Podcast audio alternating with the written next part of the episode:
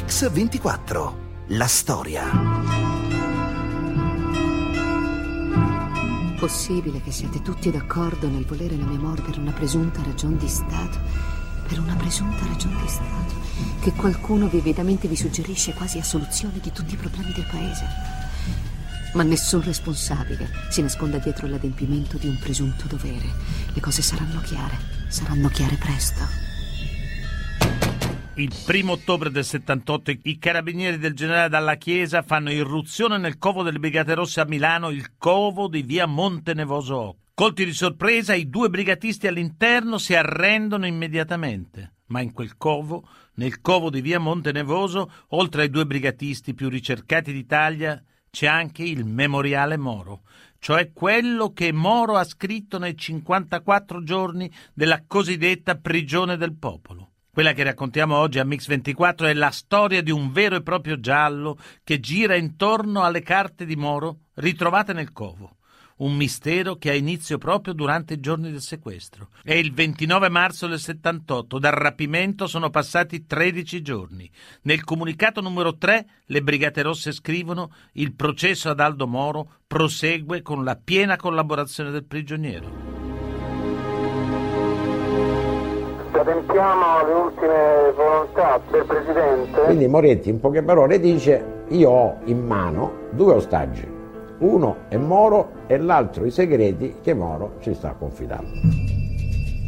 Avete sentito Giovanni Pellegrino, presidente della commissione stragi dal 96 al 2000. Roma, 9 maggio 1978. Il cadavere di Aldo Moro giace nella Renault rossa in via Caetani. È il momento più drammatico della storia della Repubblica. Per gli inquirenti da questo momento in poi c'è una sola priorità, trovare gli assassini di Moro. Lei deve comunicare alla famiglia eh, che troveranno il corpo dell'onorevole Aldo Moro in via Caetani. Ma assieme agli assassini c'è anche un altro obiettivo, le carte di Moro con i segreti che il presidente della DC può aver rivelato alle Brigate Rosse. C'è una Renault 4 rossa. Tutto lo sforzo era quello per salvare la vita di Moro e non c'eravamo riusciti e certo era ed è una sconfitta che noi abbiamo avuto. Avete sentito Giulio Andreotti, 10 maggio 1978. Segnato dal dramma personale e travolto dalle polemiche per il fallimento delle indagini sul sequestro Moro, Francesco Cossiga lascia il Ministero dell'Interno. Al suo posto subentra Virginio Rognoni, che come racconta impegna l'apparato per la ricerca degli assassini. Io ricordo a questo riguardo di essere stato chiamato alla commissione stragi dal presidente Pellegrino. Mi dica, lei appena arrivato al Viminale, ha dato a disposizione ai, alle sue forze, ai suoi apparati, di andare alla ricerca delle carte di Moro. E io dissi, caro Presidente, io detti ordine ai miei apparati di andare alla ricerca degli assassini di Moro e della sua scorta. Intanto però in quella primavera del 78 dei brigatisti che hanno sequestrato e ucciso Aldo Moro non c'è traccia. Le indagini sembrano un punto morto, poi però d'improvviso la svolta. A sorpresa, una pista porta al nucleo antiterrorismo dei carabinieri guidati dal capitano Roberto Arlati alla scoperta di un probabile covo delle BR alla periferia di Milano, il covo di un noto brigatista latitante, Lauro Azzolini. Ce ne parla il capo dell'indagine, Roberto Arlati. Un latitante, un brigatista regolare, come si usa dire, nel senso che era a tempo pieno, e che eh, era una primula rossa, era un, era un brigatista di un certo livello. E cominciamo a stabilirci eh, due, tre, due persone in maniera alternata di fronte al Civicotto. In tutto questo lasso di tempo io e il mio ufficio aveva cambiato dipendenza, e cioè dalla sezione anticrimine e dalla normale dipendenza dalla divisione di Milano dei carabinieri, ero passato alle dipendenze del generale dalla Chiesa. Roma, 30 agosto 1978. Il governo conferisce al generale Carlo Alberto Dalla Chiesa speciali poteri antiterrorismo e gli affida il coordinamento tra le forze di polizia e gli agenti dei servizi. Il generale ha carta bianca e un solo vincolo, riferire direttamente al ministro degli interni Virginio Rognoni, che ricorda così quei giorni. Quando io scelsi dalla Chiesa come comandante di questo nucleo, venivamo dalla, diciamo pure dalla sconfitta dello Stato, dalla sconfitta dello Stato dovuta alla, all'assassinio di Moro. E la pregiudiziale Moro era una pregiudiziale che noi dovevamo onorare, nel senso che dovevamo fare luce su questa tragedia del paese. Il pedinamento di Azzolini intanto continua senza sosta. Il brigatista ha l'abitudine di trascorrere la domenica fuori città. Viene visto salire su un treno per Firenze, ma, nonostante le difficoltà, l'attività di pedinamento di Azzolini porta all'individuazione di altri tre covi brigatisti a Milano. 24 settembre, al mattino, c'è un altro colpo di scena. A parlarcene Roberto Arlati a capo dell'indagine e Niccolò Bozzo, colonnello dei carabinieri che dirige l'investigazione. Era l'una e mezza, il, o mezzogiorno, mi ricordo. Il fotografo chiamò in ufficio, disse ho una sorpresa, cioè c'è qualcosa che non mi quadra, c'è questa qua che non l'ho mai vista. Mi ricordo che Bonaventura in camera oscura mi fece vedere e dice ma come non la riconosci? Questa è Nadia Mantovani. Sono partito da Milano, sono andato, ho detto generale guardi un po' chi abita lì dentro. Perché? perché Nadia Mantovani era al soggiorno obbligato e, e si era data la latitanza. E era stato un caso nazionale, il ministro si è trovato in difficoltà, hanno accelerato anche la nomina, da, questo fatto ha accelerato la nomina dalla Chiesa. Lei capisce bene che dopo nemmeno un mese portarci un risultato simile. Il generale della Chiesa ritiene che sia giunto il momento di agire. A Milano i covi individuati sono ormai quattro. Dalla Chiesa opta per un blitz in grande stile, che colpisca contemporaneamente tutte le basi BR. La sera prima e per gran parte della notte Arlati raduna i suoi uomini e prepara minuziosamente l'intervento in via Montenevoso. E alle 6 del mattino ci ritroviamo di nuovo sulle macchine a 200 metri dall'obiettivo. Avete sentito Roberto Arlati, capo delle indagini sui brigatisti coinvolti nel sequestro Moro. Come ogni domenica mattina, Lauro Azzolini esce dal portone del civico numero 8 in via Montenevoso per recarsi alla stazione centrale e prendere il direttissimo per Firenze. Gli agenti che lo seguono ormai da settimane pensano che lì abbia una fidanzata. Solo in seguito si saprà che proprio Firenze è la sede della direzione strategica delle Brigate Rosse.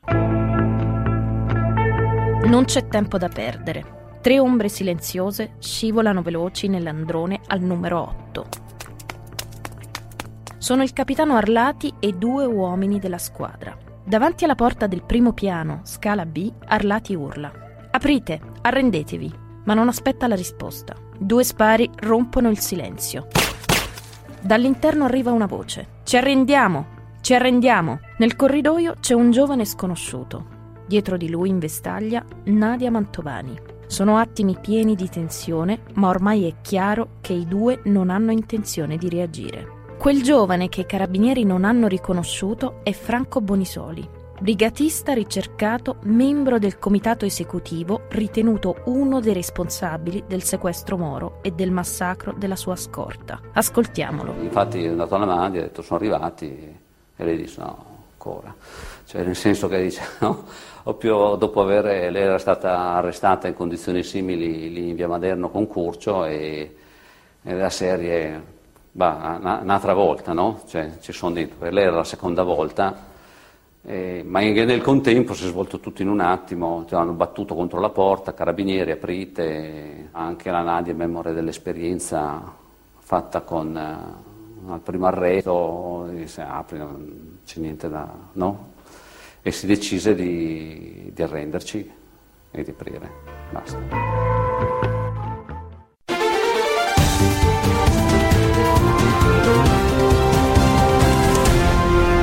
Mix 24. La storia. Bentornati a Mix24. Il mistero che stiamo raccontando oggi è quello che ruota intorno alle carte di Moro. Il primo ottobre 1978 la squadra del generale Dalla Chiesa fa irruzione nel Covo delle BR in via Montenevoso 8 a Milano. Ad Arlati basta un'occhiata. Quell'appartamento è un covo delle BR, ma anche un vero e proprio archivio. Ci sono carte dappertutto, scaffali pieni, classificatori e contenitori sul pavimento. E sulla scrivania, aperto, un plico con la copertina azzurra. Il capitano Roberto Arlati comincia a scorrere quei fogli scritti a macchina e quei fogli sono la trascrizione dell'interrogatorio di Aldo Moro nella prigione dei brigatisti. In quelle carte si parla di segreti di Stato, di strategia della tensione, degli intrecci tra politica e affari, dei finanziamenti occulti ai partiti e di molto, molto altro ancora. A questo punto il capitano Arlati informa immediatamente il suo diretto superiore, il colonnello Bozzo, che ricorda così quei momenti. Mi chiama Arlati, dal, dal, dal COF di Montenevoso. C'era il telefono, libero, e, e mi dice guardi che abbiamo trovato un pacco di documenti che riguardano Moro. Dice, come Moro? Sì, sì, ci sono delle eh, dati allo scritti che riguardano le lettere di Moro, eccetera, eccetera.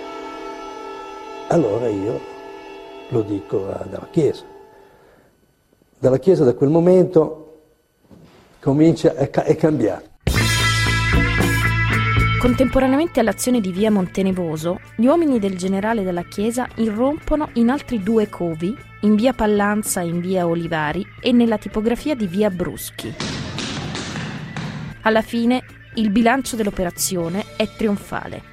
I brigatisti arrestati sono nove e i militi dell'arma hanno rinvenuto appunti, schede, agende, verbali e ancora armi, esplosivi, giubbotti antiproiettile, divise d'agenti, banconote provenienti da riscatti, documenti falsi. 1 ottobre 1978, ore 10 del mattino. A via Montenevoso arriva anche il sostituto procuratore Ferdinando Pomarici, Dopo una rapida occhiata nell'appartamento, Pomarici si complimenta per l'operazione e ritorna in procura. La squadra del capitano Arlati si appresta a svolgere un lungo lavoro di verbalizzazione dei documenti scoperti. Ma quella stessa notte il generale dalla Chiesa si precipita a Roma per riferire al ministro dell'Interno Virginio Rognoni, al quale consegna anche le carte. Sentiamolo. Io so che, che dalla Chiesa mi portò queste carte portai queste carte come ministro dell'interno al Presidente del Consiglio e le portai eh, nell'ufficio privato del Presidente, perché quell'ora era l'ufficio privato. Tornando a lei, onorevole Andreotti, che cosa ricordare? La sua del resto confessata amicizia con Sindona o Barone? Il suo viaggio americano con il banchetto offerto da Sindona nonostante il contrario parere dell'ambasciatore d'Italia? La nomina di barone al Banco di Napoli, la trattativa di Caltagirone per la successione di Arcaini. Io, mentre ero di qua del tavolo e lui leggeva queste carte, non ho avuto l'impressione di particolare, di particolare o rabbia o indignazione o sgomento, no. Beh, insomma, giudizi molto pesanti, insomma, guardi, certamente insomma, in quel momento lì, siccome eh, la decisione, Moro sapeva che la dovevo prendere io, allora insomma, probabilmente si, si, scatenò. Poi le correnti di partito c'erano le divaricazioni, ma tutte cose però che eh, vanno inquadrate nella situazione in cui Moro scriveva queste cose, non, non gliene voglio certamente. Avete sentito Giulio Andreotti, eppure i giudizi di Aldo Moro su di lui, come su altri esponenti della democrazia cristiana, contenuti in quegli scritti, sono dei giudizi molto, molto pesanti. Mentre il governo valuta se rendere pubbliche o no queste carte, sulla stampa cominciano a filtrare le prime indiscrezioni e scoppiano subito polemiche e accuse. La Repubblica, 5 ottobre 1978. Giorgio Bocca scrive le carte di Moro sono state esaminate da personalità politiche e militari prima che dai magistrati. Ascoltiamo Giulio Andreotti. Il generale ce le, ce le fece conoscere, ma, ma, dopo che erano state eh, alla luce del sole eh, rese note. Quindi non avevo nessuna... E, né mi hanno poi commosso in modo particolare. La Repubblica, 6 ottobre 1978.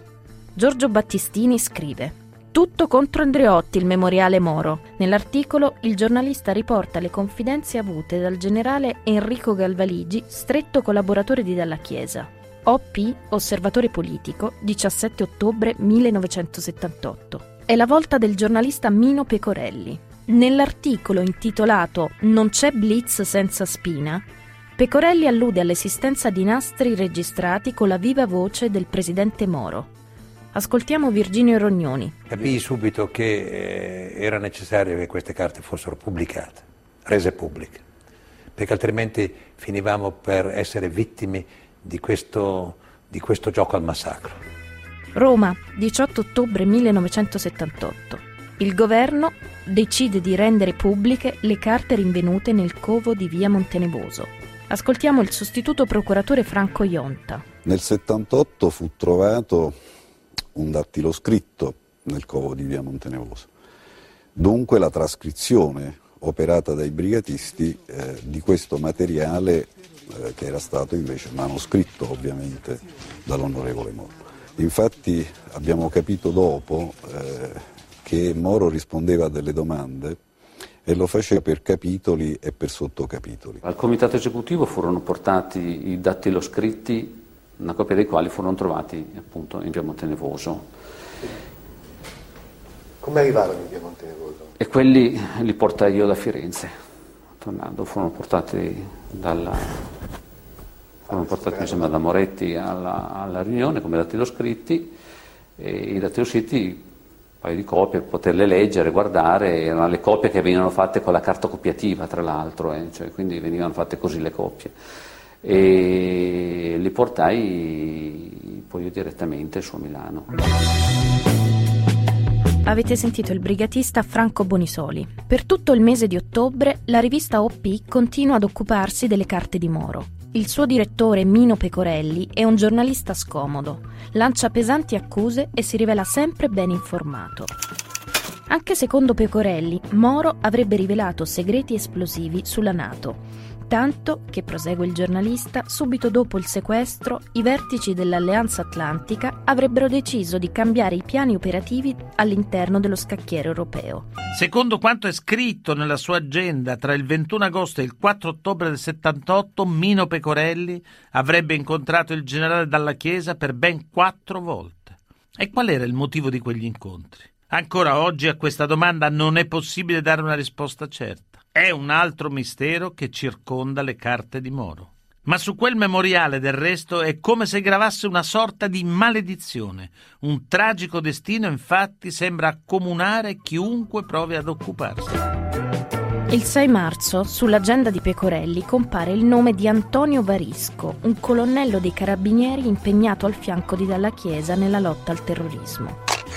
L'appuntamento è nello studio dell'ufficiale in Piazza delle Cinque Lune. In quei giorni il direttore di Osservatore Politico incontra anche l'avvocato Giorgio Ambrosoli, commissario liquidatore della banca privata di Sindona. Roma, 20 marzo 1979. Mino Pecorelli viene assassinato in auto mentre lascia la redazione del giornale. Il 12 luglio a Milano a venire ucciso è Giorgio Ambrosoli, freddato mentre rientra a casa. Il giorno dopo anche il colonnello Varisco resta vittima di un agguato, stavolta delle Brigate Rosse.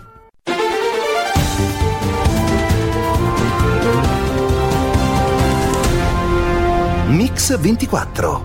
La storia. Bentornati a Mix 24. Il mistero che stiamo raccontando oggi è quello che ruota intorno alle carte di Moro. Esiste un legame tra queste e gli omicidi di Pecorelli, Ambrosoli e Varisco? In realtà, sebbene la sequenza dei fatti sia obiettivamente impressionante, nessuna indagine nessun processo ha mai dimostrato la connessione tra questi omicidi. Dunque, Allo Stato si può parlare soltanto di tragiche coincidenze. Eppure non è finita. Il 31 dicembre dell'80, infatti, tocca al generale Enrico Galvaligi cadere sotto il fuoco delle BR. È certo che vi è un legame diretto con gli scritti di Moro, perché Galvaligi è il primo a riferire che vi era un manoscritto. Lo dice a Battistini, lo dice anche Scalfari, lo stesso Scalfari ha deposto in merito ai suoi colloqui con Galvaligi. Avete sentito Sergio Flamigni. Galvaligi aveva dichiarato che il memoriale Moro era stato portato a Roma nella notte da due persone su un'auto prima che lo leggessero i magistrati. Il 23 febbraio 1982, tuttavia, di fronte alla commissione Moro, il generale Dalla Chiesa smentisce questa circostanza. Nessun altro in quella giornata mise piede nel covo di Via Montenevoso, se non il magistrato Pomarici. Quando la sera seppi che c'era quel carteggio relativo alla vicenda Moro, feci in modo che nessuno entrasse prima. Infatti entrammo io e i magistrati Gresti e Gallucci. Rimanemmo un'ora. Vedemmo di cosa si trattava e uscimmo. Da quel momento tutto fu nelle mani della magistratura. Ma in quella audizione in commissione Moro, incalzato da Leonardo Sciascia, il generale della Chiesa fa anche un'ammissione clamorosa. Il memoriale trovato in via Montenevoso è incompleto. Sentiamolo. Mi chiedo oggi dove sono le borse, dov'è la prima copia. Questo è il mio dubbio. Tra decine di covi non c'è stata una traccia di quella famosa raccolta di documenti che si riferivano all'interrogatorio. Non c'è stato un brigatista, pentito o dissociato, che abbia nominato una cosa di quel tipo, né lamentato la sparizione di qualcosa. Lei pensa che siano in qualche covo? Io penso che ci sia qualcuno che possa aver recepito tutto questo. Lui sottolinea che il ritrovamento è parziale, perché mancano gli originali del datiloscritto, mancano gli originali del manoscritto, mancano le registrazioni diciamo, dell'interrogatorio di Moro, mancano le borse che Moro aveva con sé quando viene rapito in via Fani. Avete sentito Sergio Pellegrino e allora chi li ha fatti sparire quegli originali? Dalla Chiesa non avrà mai una risposta a queste domande. Infatti, nominato prefetto di Palermo, verrà ucciso dalla mafia il 3 settembre dell'82. Ma torniamo al nostro racconto. Il blitz di via Montenevoso è solo il primo di una nuova serie di successi nella lotta al terrorismo. In tre anni vengono presi quasi tutti i brigatisti che hanno partecipato al sequestro e all'assassinio di Aldo Moro. Valerio Morucci, Adriana Faranda, Prospero Gallinari, a lungo ritenuto l'esecutore materiale dell'omicidio di Moro, e poi ancora Bruno Seghetti, Anna Laura Braghetti, e il 4 aprile dell'81 Mario Moretti, il capo dell'operazione Moro. Dopo gli arresti ci saranno i processi e le condanne. Eppure gli originali delle carte di Moro non si trovano. Non ne parlano i brigatisti pentiti, non ne parlano i dissociati. Non ce n'è traccia nei vari Covid smantellati. Il mistero, insomma, sembra irrisolvibile. Poi nel 90, d'improvviso, il colpo di scena. Clamorosa scoperta a Milano durante i lavori di ristrutturazione di una casa in via Montenevoso che negli anni di piombo fu un covo delle Brigate Rosse. Sono saltati fuori carteggi, forse attribuibili ad Aldo Moro durante il suo sequestro, una pistola e un mitra. Linea ad Antonio Di Bella. Sembra incredibile, ma i nuovi documenti sulla prigionia di Aldo Moro sarebbero stati scoperti per puro caso in questo appartamento al primo piano di via Montenevoso 8, alla periferia di Milano. In questo appartamento gli inquirenti erano già stati 12 anni fa. Era uno dei covi più importanti delle Brigate Rosse. Qui vennero arrestati Lauro Azzolini e Francesco Bonisoli e qui sequestrato il memoriale scritto da Aldo Moro durante la prigionia. Ero convinto che bisognava fare la perquisizione. Pomarici mi disse che la perquisizione era stata fatta alla perfezione. Quell'appartamento era stato scarnificato. Quella irruzione, quell'operazione di polizia degli uomini della Chiesa fu così importante che, che, che si poteva e si può giustificare una, una, una manchevolezza nella ricognizione del luogo, del sito. Così Sergio Flamigni e Virginio Rognoni. È il muratore Gennaro Bernardo a scoprire quell'intercapedine nel corso dei lavori di ristrutturazione per conto del nuovo proprietario di via Montenevoso 8.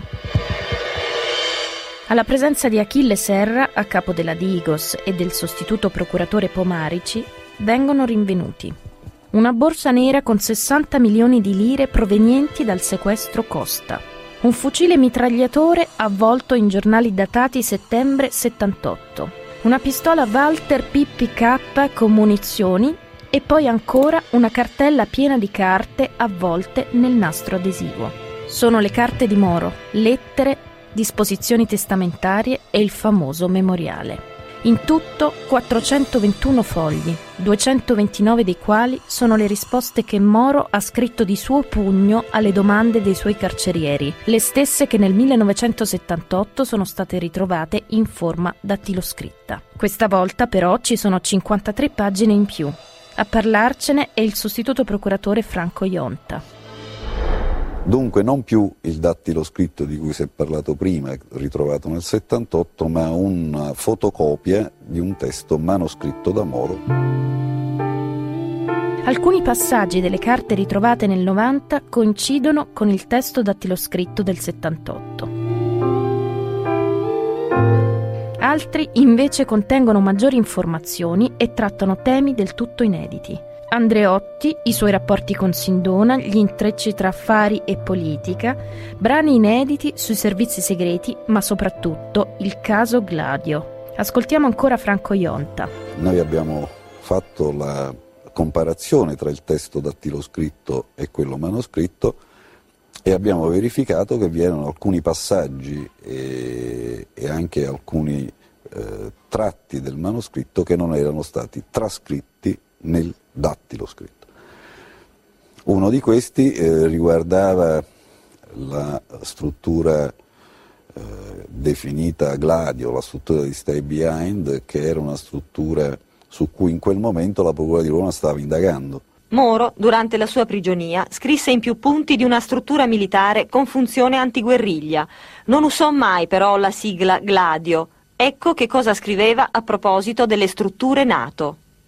Non intendo dire che non sia stato previsto o attuato in appositi o normali reparti un addestramento alla guerriglia in una duplice forma, o guerriglia da condurre contro eventuali forze avversarie occupanti, o controguerriglia da condurre contro forze nemiche impegnate come tali sul nostro territorio. Viene alla ribalta e alla luce molto meglio la figura eh, eh, di questi personaggi che appartenevano a questa organizzazione che si chiamava Gladio, quindi aveva detto anche quello Moro, e vengono fuori delle cose imbarazzanti che dette nel 1980 probabilmente avrebbero creato dei cataclismi, dette nel 90 no. Avete sentito il giornalista Renzo Magosso?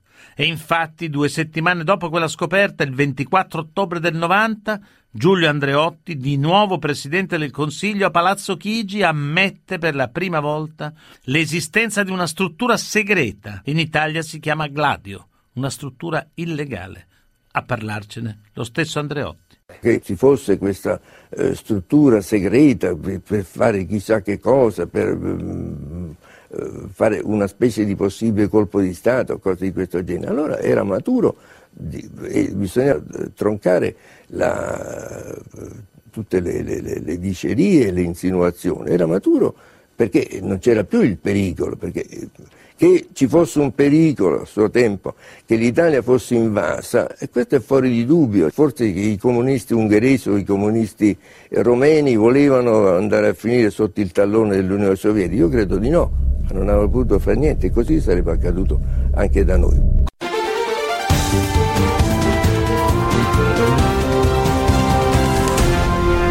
Mix 24, la storia. Bentornati a Mix24, oggi stiamo raccontando il giallo dei memoriali di Moro.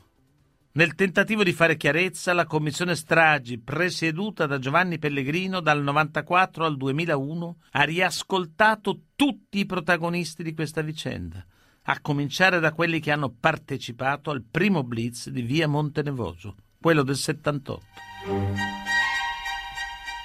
Roma, 23 maggio del 2000.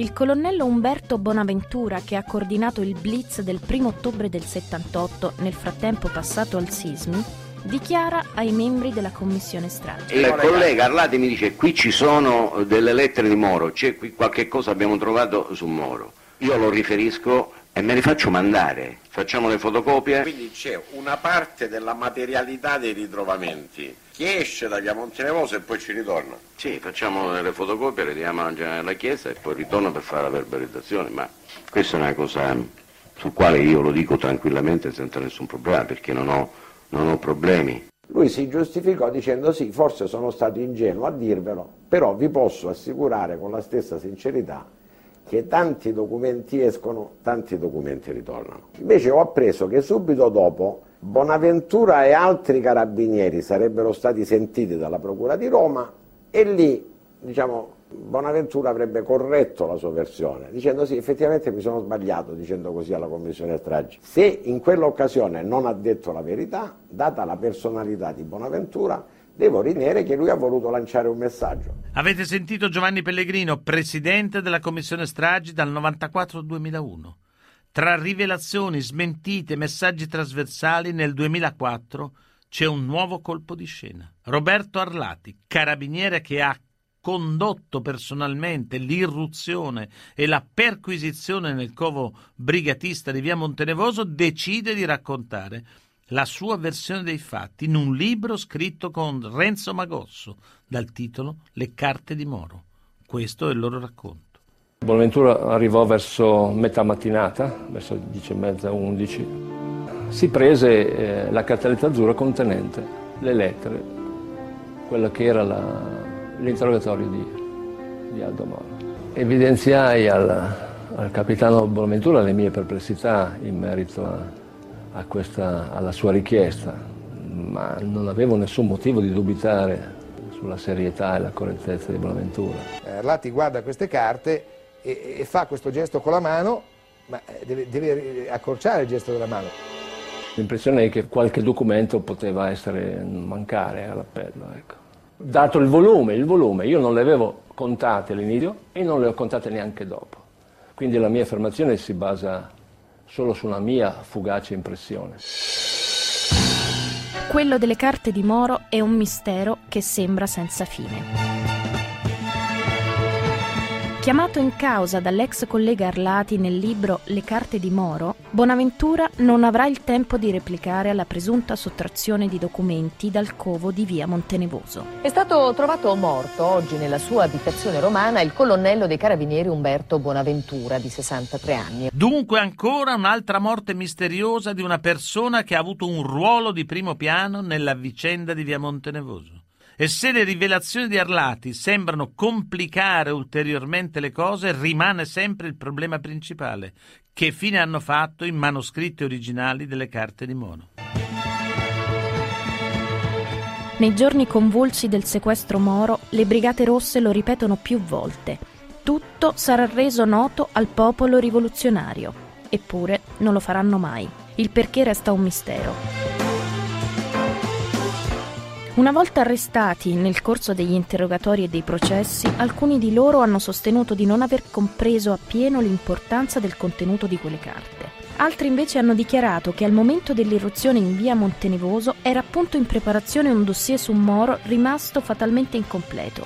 Ce ne parlano il presidente della commissione stragi Giovanni Pellegrino e Sergio Flamigni, membro della commissione Moro. Moretti smentisce l'impegno che originariamente aveva assunto di rendere pubblico il processo a Moro e dice a questo punto facciamo una scelta.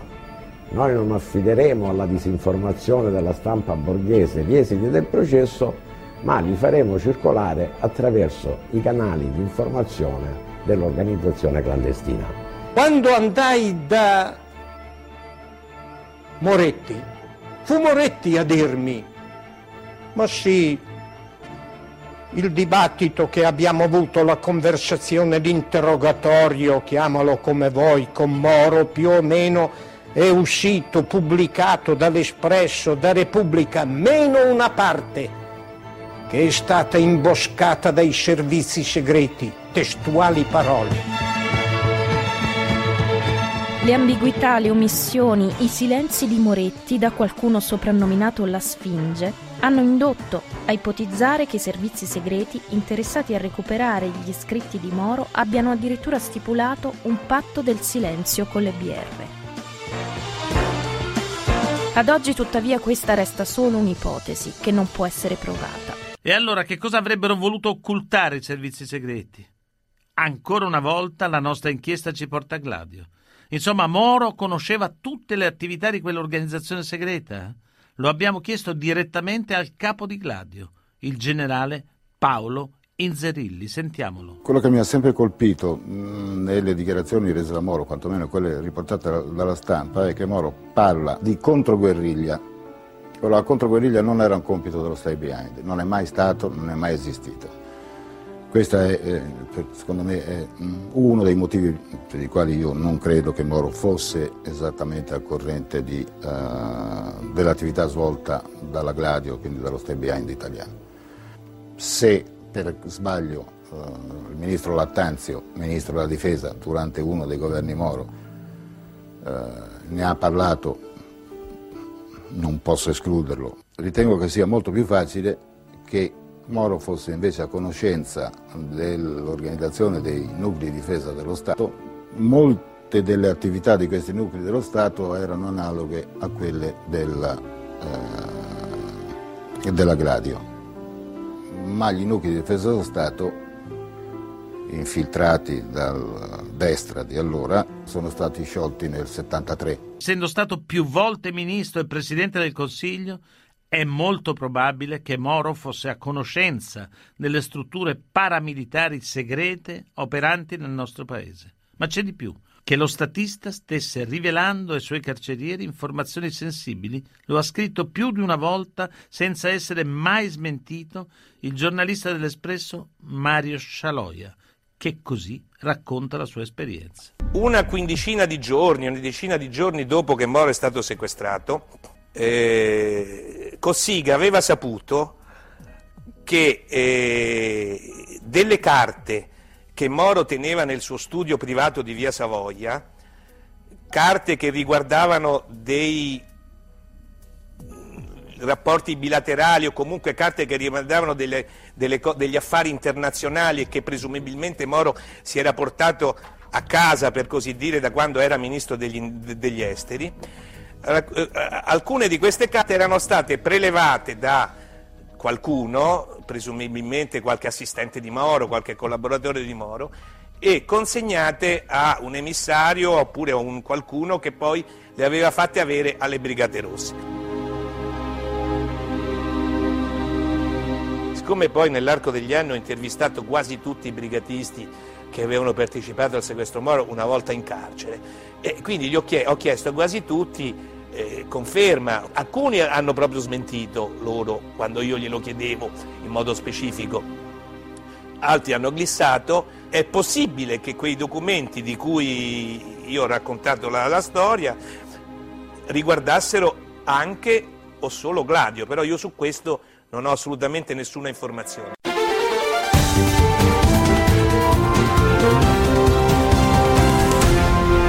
Mix 24 la storia. Miguel Gotor, storico, studioso del caso Moro, autore del libro Il Memoriale della Repubblica, gli scritti di Aldo Moro dalla prigionia e l'anatomia del potere. Allora, professore, è l'esistenza di Gladio il segreto del Memoriale Moro? Gladio e non solo.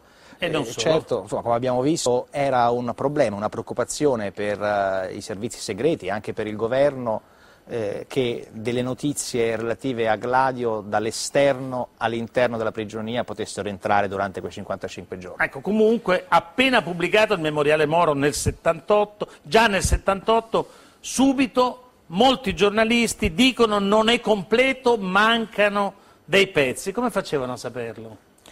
Ma perché ci furono delle fughe di notizie. Ehm, ad esempio, una venne probabilmente ecco, diciamo, organizzata dal generale Dalla Chiesa e da Galvaligi, che fornirono a un giornalista della Repubblica, subito dopo il ritrovamento del 1 ottobre del 78, le prime notizie, delle notizie che, che annunciavano che il memoriale era incompleto. Poi nel 90 il colpo di scena. 12 anni dopo il primo ritrovamento, proprio nello stesso covo, escono fuori delle nuove carte. Analizzando a fondo queste carte, quelle ritrovate nel 90, lei ha fatto una scoperta, una scoperta sorprendente. Qual è? Ce la racconta? Le carte appunto erano organizzate in sequenza, una prima parte erano le lettere eh, conosciute durante la prigionia, una seconda parte le lettere e il memoriale non distribuiti dalle Brigate Rosse, ma la terza parte corrispondeva esattamente ai dattiloscritti eh, eh, divulgati dal governo il 18 ottobre del 78. Ah. Questo cosa vuol dire? Vuol dire che non possono essere state certo le Brigate Rosse il primo ottobre a vaticinare, a profetizzare. È stata una mano successiva al primo ottobre che burocraticamente le ha organizzate. Beh, burocraticamente, insomma. Beh, secondo una sequenza sì. di uscita di queste carte. Senta, ma che cosa significa questo secondo lei? Mm, secondo me questo è stato fatto perché quelle carte erano in fotocopia e non in originale. Se fossero state in originale sarebbero state segretate, eh, essendo in fotocopia era la prova eh, di fatto che erano già state riprodotte e quindi mm. non si segreta una eh, fotocopia. Eh, quello che si può fare è censurarla, quello che si può fare è purgarla,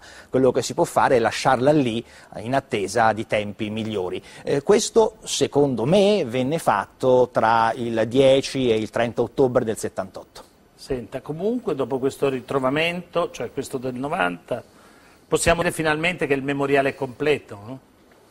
Uh, no, uh, no, perché una serie di testimoni, di lettori precoci, li chiamo nel mio libro, tra uh, il 78 e il 90 dimostrarono di aver letto delle parti di memoriale che ancora oggi non si conoscono. Quindi, quindi mi faccia capire bene, quindi questo memoriale completo, nuovo, non è completo. Abbiamo due mani e due interventi sensori che agiscono autonomamente l'una dall'altro.